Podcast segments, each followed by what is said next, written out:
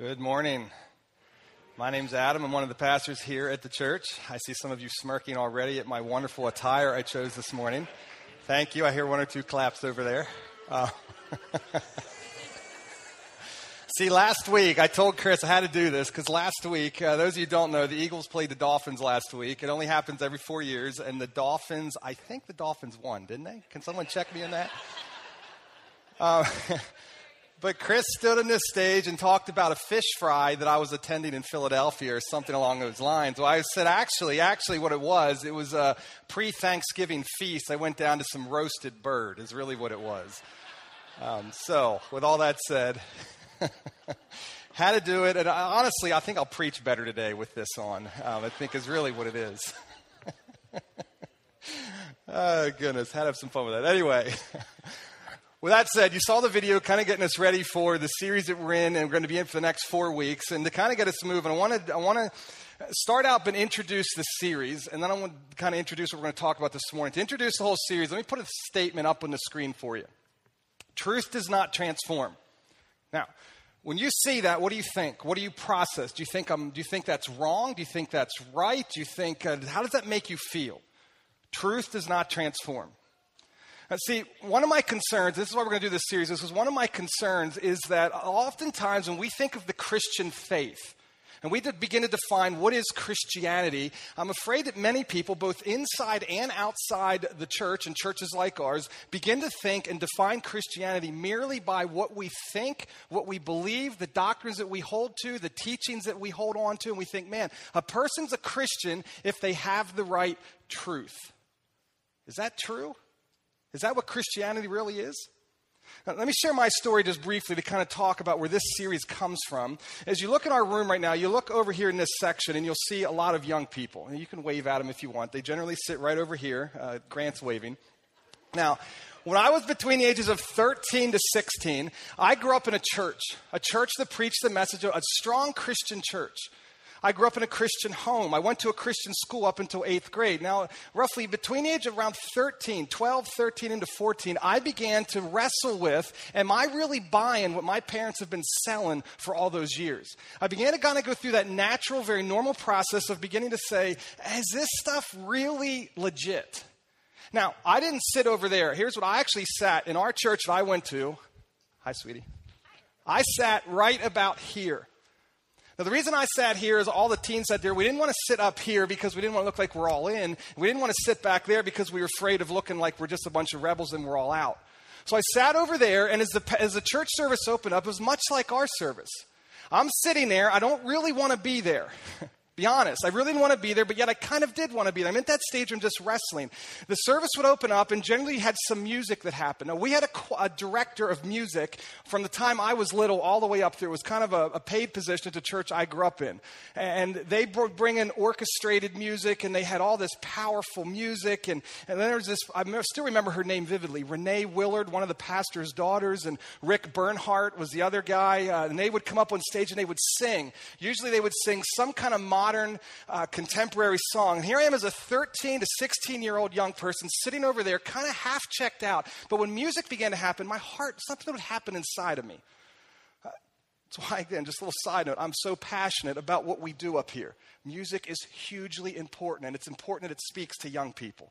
Very, very important. Now, little rabbit trail done. So I'd sit over there. Then the pastor would come to the stage and he began to talk. And here's what I did almost inevitably every week when the pastor came to the stage I'd give him about 30 seconds. And after about 30 seconds, I moved into, well, who are the Dolphins playing this afternoon? And who are they going to beat? Or how's it going to go? Or I began to daydream about the girl that dumped me or the girl that I was hoping to ask out. Or I began to process about the big ticket item I was saving my money for. Or here, a little dark secret, I began to daydream about scoring the winning touchdown for Penn State one day. And I have all this crazy stuff going on in my mind. Or I'd just simply sit there and doodle. But generally, I was sitting there completely and totally checked out. Why? Because I believe our church held to the thinking that if you know the truth, the truth will set you free. And they were passionate about truth, and I'm thankful for that. Truly, Christians need to believe and think right. But I've come to realize that what, here's what checked me out is what that pastor was telling may have been very true, but it had no bearing on my life. How does it, I began to ask the questions, how does this great theory and doctrine and belief, what does it really have to do with how I'm going to handle my parents this week or my teachers or the girl that dumped me? What does it really have to do with how successful my life is going to be, where I'm getting my significance and meaning? What does this really have to do with life? It seemed very disconnected. Which is why over the years, here's what I've come to believe. Truth doesn't necessarily transform, but applied truth does. Applied truth is what transforms. That's what Christianity is really all about. It's not just about having the right thinking, but then knowing how that right thinking impacts my heart and fleshes out itself in life. Now, I'd love to get into the verses, but you say, Adam, where do you get this? If, again, we're, we're church that's passionate. I want you to search and seek for yourself and, and wrestle with stuff. So Matthew 5, 24 would be one verse where you could wrestle with this. John 8, 31 to 32, which is the classic verse that says, if you know the truth, the truth will set you free. Well, the verse, the verse that comes right before it, it says, if you abide in my truth, then you will know the truth and it will set you free. So there's a living before there's a knowing. Very interesting how sometimes churches just hammer on truth, but we miss the abiding and practicing. And then the other classic teaching on this is Matthew chapter 28, verses 18 to 20, where Jesus doesn't say, Go and instruct the world on all the right thinking. He says, Go and teach them to obey everything that I have taught you. So there's a clear link. So again, applied truth transforms. So here's the heart of this series. Uh, me share our children's ministry. If any of you are in our children's ministry and you get these uh, small group sheets and, and life group sheets uh, for the children, you'll see, I think this is on, just with someone correct me, I think this is on just about every week. Uh, Rachel, I'm not sure if it's original with Rachel or whether it's something she pulled from somewhere, but it says the goal of discipleship, which is, is challenging our, our those who work with children to be discipling these kids. The goal of discipleship is not learning about faith, but living out faith. That's the heart of this series is to take some deep doctrinal teachings and wrestle with, well, okay, so we believe that. What does it really mean to my life? How does that really, is that really practical to the way I live my life? A little side note uh, if any of you have kids and go down to pick your kids up and you see Rachel, today is her birthday, by the way. Uh, so give her a high five, give her a hug, whatever works for you. Uh, let her know happy birthday. And um, she's too wearing a shirt this color. It's not the Dolphins, though, I notice. It's a so here's where we're going to go in the next four weeks, this week and the next three. Uh, we're going to just unpack some doctrinal teachings. It's some, some big words, oftentimes uh, justification, regeneration, propitiation. We're just going to unpack some and say, okay, what do they, what are they? What is the truth of them? And then how do they really impact my life? I want to give credit where credit is due. There's a book by Robert McGee, is his name, Search for Significance. It has been out a long time. I read it in college 20 years ago. Uh, I was in counseling this past year, and the counselor said to me, Adam, have you ever read Search for Significance? There's some things we were wrestling with. And I said, Yeah, back in college. He said, I'd encourage you to pick it back up and uh, work through it again. So again, I pulled it back off my shelf, went back through it, and again, powerful teachings. Now, this sermon series is not, you read the book, you aren't going to, it's going to sound different, uh, but I just want to give credit where credit is due. A lot of his thoughts have spurred some of the things that Chris and I will be talking about over the next uh, couple weeks. But to get us going for this morning, that's kind of where we're going for the whole series. We're going to kick off with the, the theological teaching of justification. What is justification? What does the Bible teach that it is? And then how does it really impact my life? Now, here's where the verse we're going to start with. Uh, 2 Corinthians 5.1. I'm going to give it to you the ESV. Um, the New Living, which we have in our uh, seats in front of us, they have little asterisks on this verse, and you'll see in there they kind of suggest two different um, opportunities for the way this verse is translated. The ESV captures the one um, only, and I think this is a, probably the best one available. It says, For our sake, he made him, referring to Jesus, for our sake, he made Jesus, He made Him to be sin who knew no sin, so that in Him we might become the righteousness of God. That verse, in a nutshell, is what we believe the Christian teaching of justification. So, in He made Jesus to be what? Sin. Think about that. Jesus, he made him to be sin, but yet he really knew no sin, so he didn't really sin. He lived a sinless life, but yet God dumped all the sin of humanity on him. So there's a reason he did that, so that in him we might become the righteousness of God. So if you put your faith in Jesus, you are righteous. Now, Martin Luther, the great reformer, if any of you are familiar with him, lived a long time ago, uh, said he kind of has, he uses this verse and he calls this the great exchange the great exchange. So, what it is, it's basically God taking all of my sin and placing it on Jesus, and me getting all of God's righteousness and Jesus' righteousness placed on me. Look at it like uh, an accounting term. Okay, uh, when I was in school back in the early 90s, we didn't have all the cool computers we have today, and I took an accounting class and discovered then that you don't want me around numbers. It's not my gift set. Uh, let's pass on that. Uh, but so I had, I learned though in that in that one semester of work, I learned uh, what ledgers were, and then credits and debits, and kind of how to work all this. And I learned that in that world you have these ledgers. And so on this, imagine going to the bank Okay, so you go to Ephrata National Bank, which holds our mortgage on our home. So if you go to Ephrata National Bank and type in Adam or Tanya Nagel, and up's going to come on a screen a whole ledger. And on that ledger is our debt that we still owe to that bank, a lot of debt yet to pay off our house. Now imagine someone coming along who equally is a customer at Ephrata National Bank and they type in their name and what pops up on their screen isn't any, they don't have a mortgage. They've got all this credit, all this, all this wealth and personal wealth. And they say, you know what? We want to give that wealth to this account. So next time someone comes, the next time I go into Ephrata National Bank and I type in and pops up, they don't see debt, they now see a lot of income. That's simply what justification is. It's simply taking the ledgers and swapping them. So Jesus gets my debt and I get Jesus' righteousness. So imagine this. So you have you're a sinner, you're born a sinner. Past, present, and future sin. So you grew up, you were born, you were raised, all the sin that you've committed up until this point. Now some of you say, well, that's a lot of sin. Yeah, it is. All the sin that you've committed today, that you will commit today, that you'll commit tomorrow and this week, present, all the stuff that you've gone on now, and then all of your sin yet to happen, because you're going to sin again. It's going to happen. None of you are going to live perfect. And God says, okay, that is you. So God comes to the computer, types in your name, up comes, wow, there's a lot of sin. Now, Jesus lives this life, and Jesus lives a perfect, sinless life. Not only does he live sinless, he also satisfies by living not only just without sin, but he lives with perfect morality and perfect holiness and has all this goodness and all this righteousness. And what happens is when you put your faith in Jesus, you get Jesus' righteousness dropped on you, and he takes your sin. It's justification, the great exchange. So when God comes to the computer and types it in, Adam Nagel, what pops up to him is nothing. He doesn't see sin. What does he see? Righteousness goodness, perfection. It's what he sees when he looks at Adam because I've placed my faith in Jesus Christ. Here's how I say justification it's a big fancy word for saying, in Jesus, I am fully pleasing to God.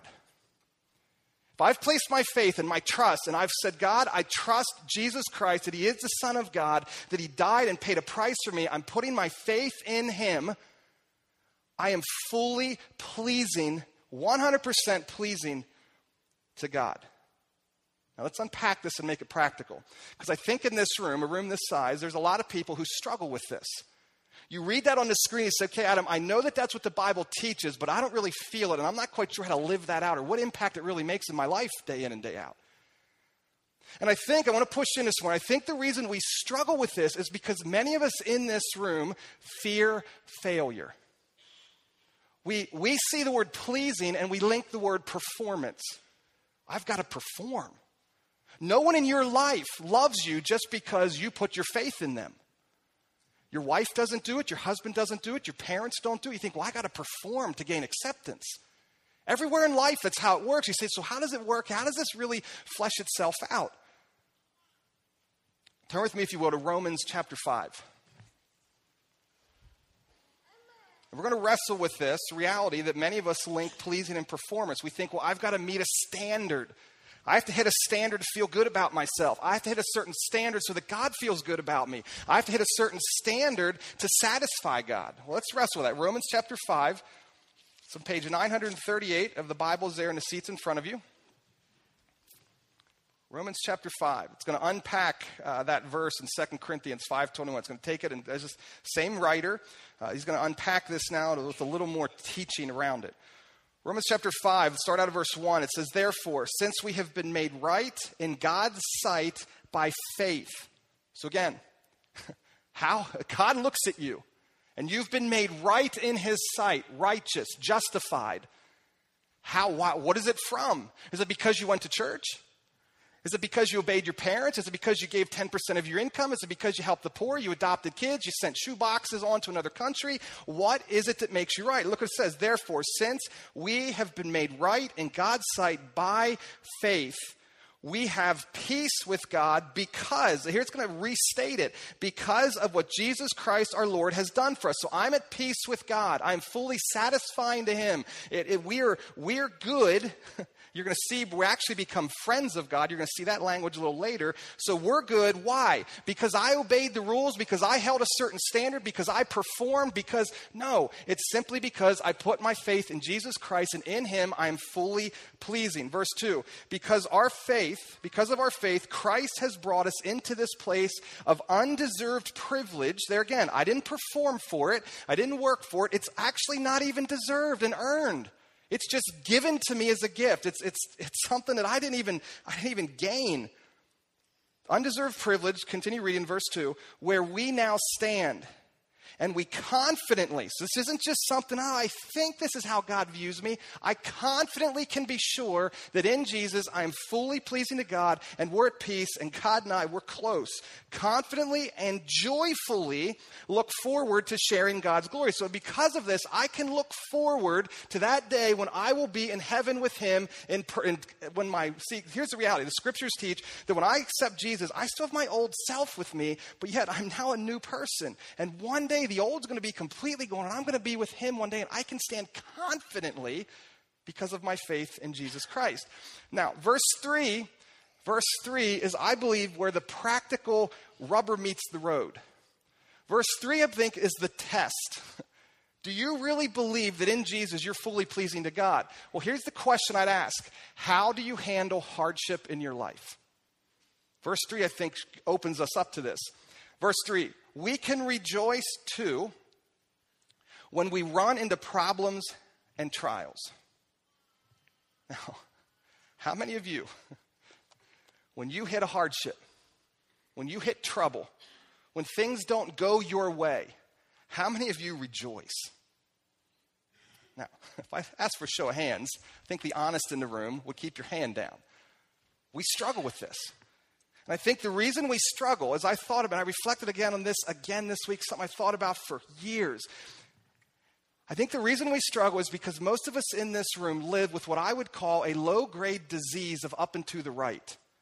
We think, in other words, that we chart life. Life will be good for me. Life is going well. God is happy. I am happy. I am satisfied when I am moving my life up and to the right, consistently getting better, consistently improving. And when I constantly am getting better and I'm constantly performing well, things are good for me. That's kind of how we live life. We have this low grade addiction to success. And I think most of us in this, most of us, not all of us, some of you, I, I, I know this isn't true, some of you, uh, but a lot of us fear failure. Failure is not an option. If we even say that, you get little, Adam, are you suggesting we can fail? Failure is an option. It has to be an option. A lot of us run from and hide from it. And I think we'll begin to think, and we may never voice it, but when things go bad for us, we begin to have this self doubt. Does God love me? Is God still there? Is God happy with me? Am I out of sync with Him? Is He frowning? Am I really pleasing Him? And the things begin to turn down. They're no longer moving up and to the right, but now down and to the left. And we begin to maybe sometimes even sit down and doubt our salvation. Am I even a Christian? I think it's, well, comes back to you're fully pleasing to God in Jesus. And if I really believe that, that's why I think the test is how do you handle hardship? If I really believe that when the hard times came, I don't look at it as an indictment on my relationship with God and how I'm doing in life. I think I begin to say, okay, it's an opportunity to walk with Him. Look at the rest of this, look at the rest of this section here. Verse 3 We can rejoice too when we run into problems and trials. Now, pause. I wanna, that doesn't mean they're going to be fun and easy. When you read the psalmists, they cry and they hurt and they, they cry out to God. So it's not, doesn't, rejoice doesn't mean, oh, I'm going to just put a smiley, happy face on a Pollyanna attitude about hardship.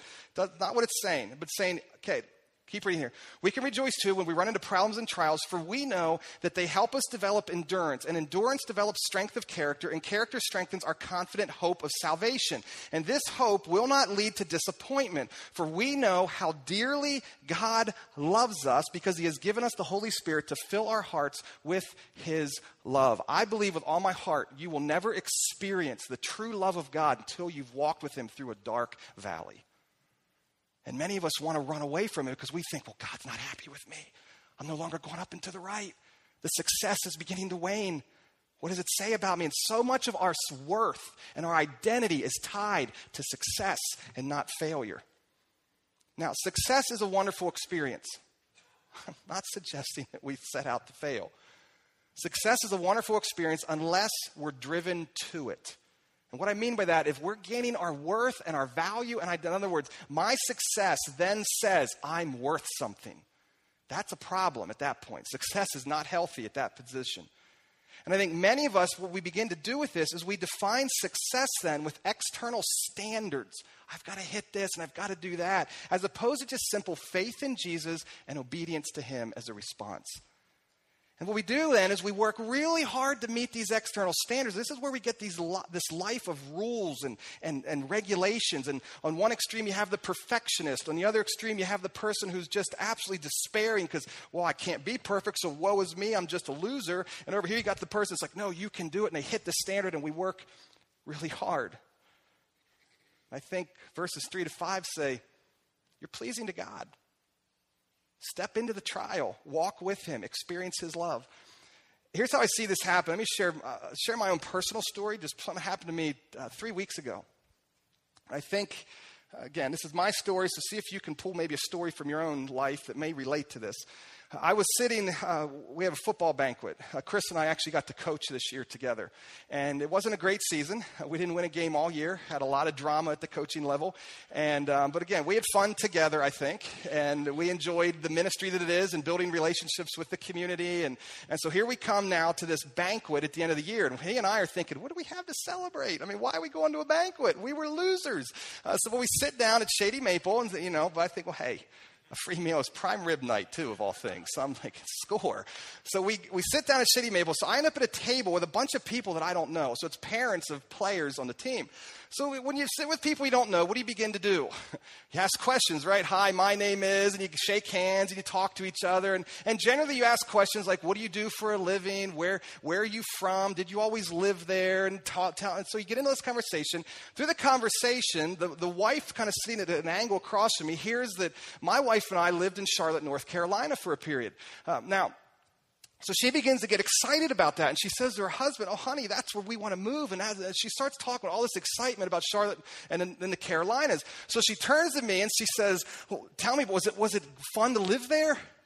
Now, those of you who know my story, I was only there nine months. and it wasn't a lot of fun. I went down and we, I failed. One of the biggest failures I've ever had in life. And we went down to plant a church and it was a failure. Now, so she looks at me and says that. I look back at her, and in my spirit, I twinge. I have this reservation. I hold something back. Why is that? Why did I hold back? Why was I afraid to step towards her and give her the real answer? No, I was a loser. I failed bad. I went down there to do something. It didn't work out. Why did I want to hold that? I've, I, I can look at that. I can say God called me there. I believe that. I can look back and say, yeah, my marriage all but fell apart, but boy, the things that I've learned and I've walked with and I know today and I'm much more mature. I've experienced God's love in ways I didn't understand before. And I can say all that is so true, but here I am twinging and holding back. And I think it's because I reflected on it in the following week in my journal. I see what it was. I tied too much of my worth and my value to my successes. And when I begin to think of failure, I'm worried what they think of me, what I think of me. And so I looked at her and I said, Well, I was only there nine months. So let's hope she just lets that go. Well, she didn't. She says, Nine months? That's all. Why?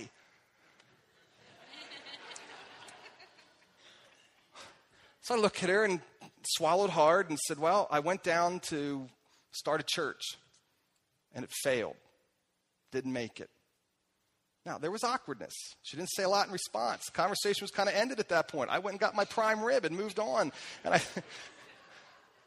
But again, I think my experience is not that uncommon to most of our experiences. We don't like to own up to failure. We like to be moving up and to the right. We, we tie a lot of worth and value into our successes. And Jesus comes along and says, Hey, if you do that, you're going to get yourself in trouble. Find your identity in me. Find your worth and your value and understand that in Jesus, if you're a believer in Jesus, you are fully pleasing. Now, look at the rest of this. This chapter is just powerful. It says, When we were utterly helpless. So this is going to describe those of you who are Christians this is going to describe what happened to you. Those of you who are here, you say, Well, I'm not a Christian. This is how you become a Christian. It's kind of going to look at it this way. When you were utterly helpless, Christ came at just the right time and died for us sinners. Catch this. He didn't come for this really nice guy or girl. He came for a sinner. Now, most people would not be willing to die for an upright person, though someone might perhaps be willing to die for a person who is especially good. So, translation if your kid needed your a kidney, the chances of you giving him your kidney is pretty high. If your kid needs something from you to, to live and sustain in life, and, and by you doing it, it could risk your life, I'm going to state most, probably most cases, if you're a parent worth your weight in oats, you're going to step towards them and give up what it is that you have, even if it risks your life.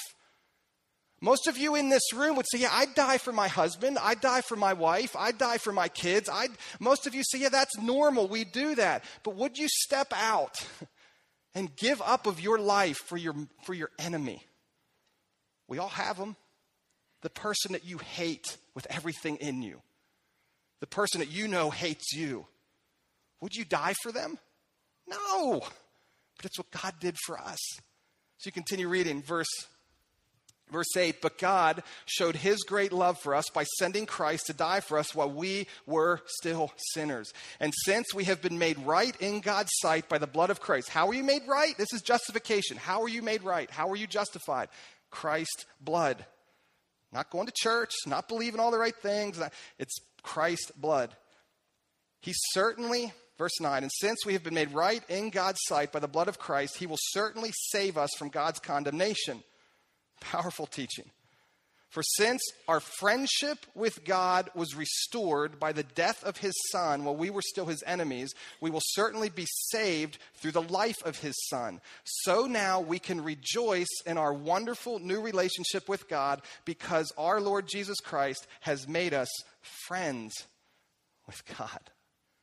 Isn't that a cool teaching? You are God's friend. Why? How? Not because of anything you have done, it's because of what He has done for you. See, I think here's where most of us trip on this. I think a lot of us have this idea well, of course, God came for me. Who wouldn't die for me?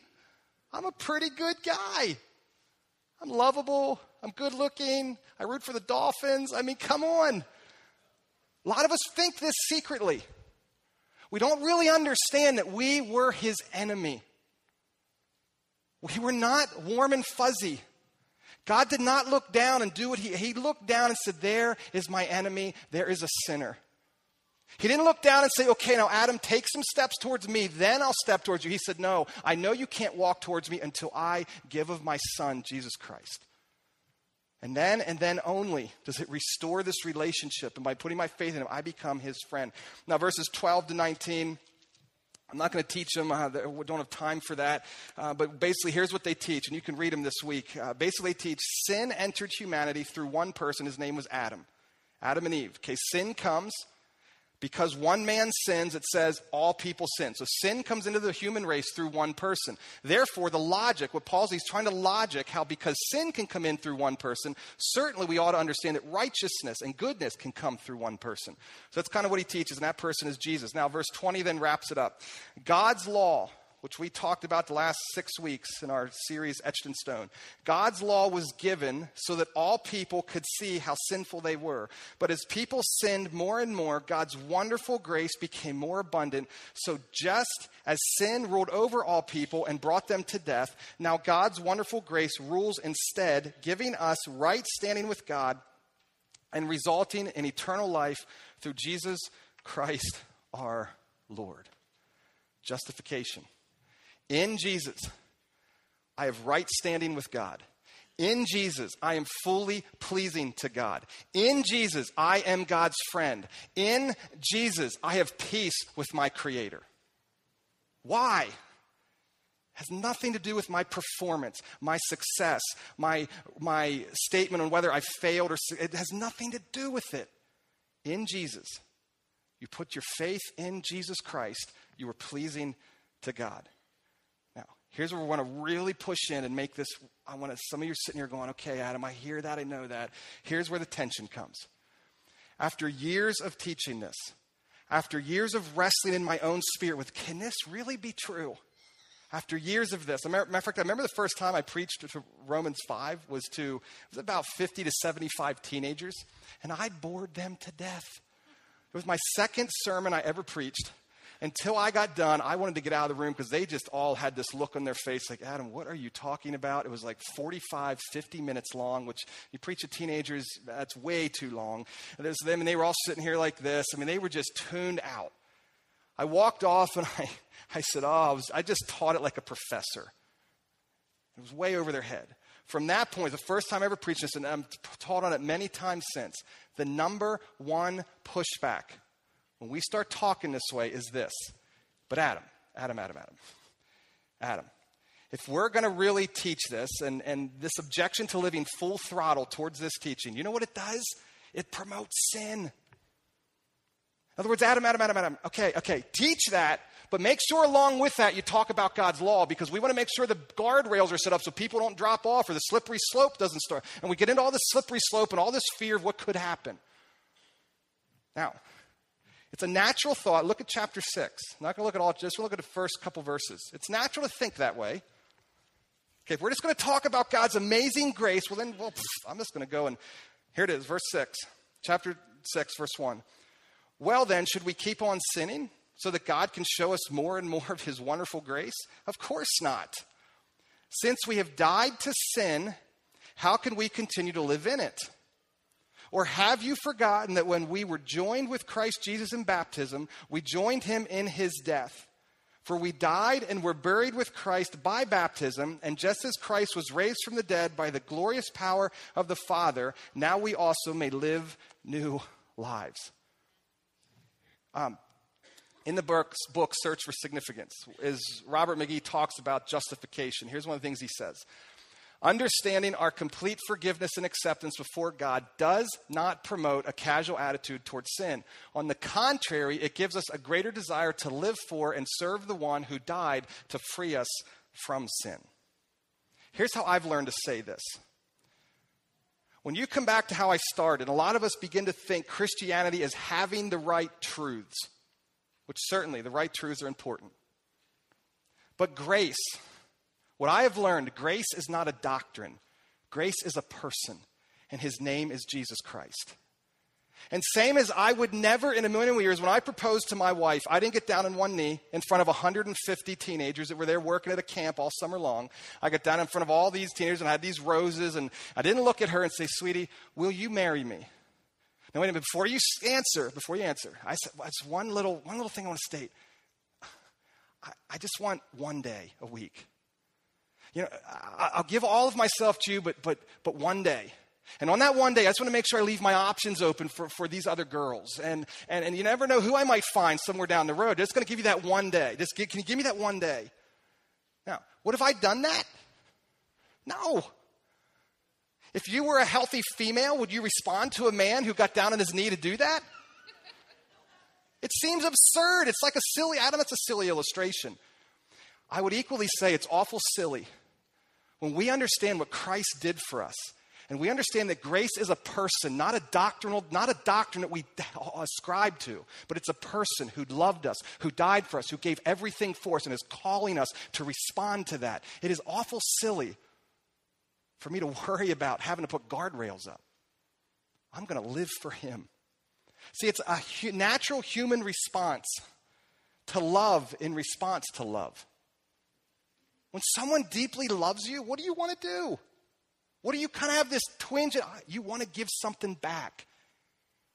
The deeper and the bigger the love, the greater the desire to give back to them. And that's how the Christian faith works. And we understand that grace is a person. His name is Jesus. When I was a sinner, far from God, he stepped towards me. When I understand that love. But see, I think a lot of us struggle with this motivation, love being a motivator, because a lot of us don't really believe. Please hear me in this. I believe with all my heart. There are many of you in this room that don't really to the core believe that God's love is truly unconditional. You struggle with that thought of in Jesus, I am fully pleasing. You struggle with really getting to the core of you. You mean to tell me that in Jesus, I don't need to perform? No, you don't need to perform. Put your faith in Jesus Christ and you are pleasing to Him. And when we don't grasp that, no, you're right. Love isn't going to motivate you because you don't see it as love. You see it as reward for your great works. And that is going to promote a casual lifestyle towards sin. End, think about this. How much different would your life be? How much different would your life be if it were not for the fear of failure? If your identity were just, some of the strings were cut to the, the identity wrapped around success and performance. How different would your life be if failure were not a statement of who you are and what you're worth? You know, I think from a human perspective, any of you know Kristen, Kristen Anderson Lopez? Anyone know who she is? Anyone in this room? Some, some of you surely know who she is. She wrote a song, a very famous song. You know what song she wrote along with her husband? I'll try and sing a bar of it. All of you are like, yes. Let it go, let it go. Come on, sing it with me. Come on, jump in. You all know it, right? You know the song. You know the movie. We laugh because we know it. We've heard that song a million times. Kristen, Kristen Anderson Lopez, along with her husband, was commissioned by Disney to write the music for Frozen. She wrote 18 songs. Do you know how many of them made it into the movie? One song. It was Let It Go. 17 times she failed. Check it out online. It's a great story. 17 times she delivered songs to Disney that they said, nope, sorry, no good. Now, you know what? Most of us, we have our identity all wrapped up in our successes. What do you walk away? Oh, woe is me. I'm such a loser. I will never make it. I'm worth nothing. I'm a terrible songwriter. But she persisted, delivered, let it go. And here's the story. Some of you might know this. The original script for the movie, Elsa, the Snow Queen, uh, the villain, she was a conventional villain. And where that song was supposed to play, Elsa was coming downhill to take over the town with her army of marshmallow snow people. Now, those of you who watched the movie know that that didn't happen, right? Why didn't it happen? Because when Disney heard that song, they recognized the emotional power of it and they said, oh my goodness, we have to rewrite the movie to fit the song, which seldom ever happens in Hollywood. You generally have the story, find music that goes with it. Here you had the song, and they rewrote the script to fit the song. It was her 18th song. 17 were turned down. How different would our lives be if we weren't afraid of failure, if our identity and worth wasn't all wrapped up in, in what people think of us and, and might say about us and what people accept and don't accept about me? Now, that's a human story. Let me share one that from, from this end, uh, from a spiritual side of it. Second Samuel. I want to read the verses, make a few comments, and pray. The Lord rewarded me for doing right. He restored me because of my innocence. For I have kept the ways of the Lord. I have not turned from my God to follow evil. I have followed all his regulations. I have never abandoned his decrees. I am blameless before God. I have kept myself from sin. The Lord rewarded me for doing right. He has seen my innocence. Do you know who wrote those words? David. Do you know who David was? A big sinner.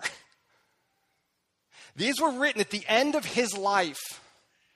And I remember as a young person, I was 20 years old. I'm, I'm in a Bible college, for and I don't really quite know why I'm there, but I'm trying to figure life out. And I'm, and I'm sitting down doing my assignments. We were supposed to read from Genesis to Revelation, the whole Bible, and at each chapter, give our own title to the chapter. So I get to 2 Samuel 22, and I remember this vividly. I'm sitting in this small little cabin by this frozen lake in the middle of the winter, thinking, why am I here? I don't want to be here. I want to go home. I hate this place. And this thought hits me. And I'm reading it, and God speaks to my heart. I'm like, now, wait a minute. This is a bunch of garbage. And I pushed in on it because David committed adultery. David murdered someone. He lied about it to cover it up. And that's just, that's just the big stuff we know of David. He was a terrible father. His, I mean, he was a horrible father. He violated God's commandment, and God says of the kings, You should not multiply wives. Well, he did. You can go on down to stuff that David does, and here you are at the end. So here I am at 20 years old, reading this for the very first time, going, Now, wait a minute. So it engaged my heart. So I step towards it to figure this out. Well, what is this really about? And then I come across the passage in Acts, which says of the New Testament writers looking back at David, and they say this He was a man after God's own heart. And then it clicked for me. I'm like, you know what it is?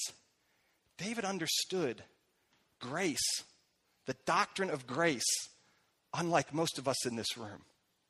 It wasn't just a theory and a belief and something that you ascribed to. It was a person, and his name was a creator. And he, at that point, was looking forward to the coming of the Messiah, where we look back and he is saying, Man, I've been touched by him. And he responds, and he understands that when God looks down at him, God looks at an innocent man because his faith was in God. You know, a lot of times when I'm asked the question, Adam, how does God view you?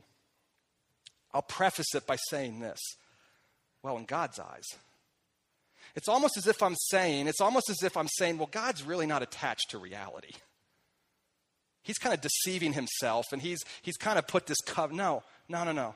What I'm learning to say in the last couple years is when, how does God see you, Adam? I forget in God's eyes. I just say, you know how he sees me? He sees me as righteous.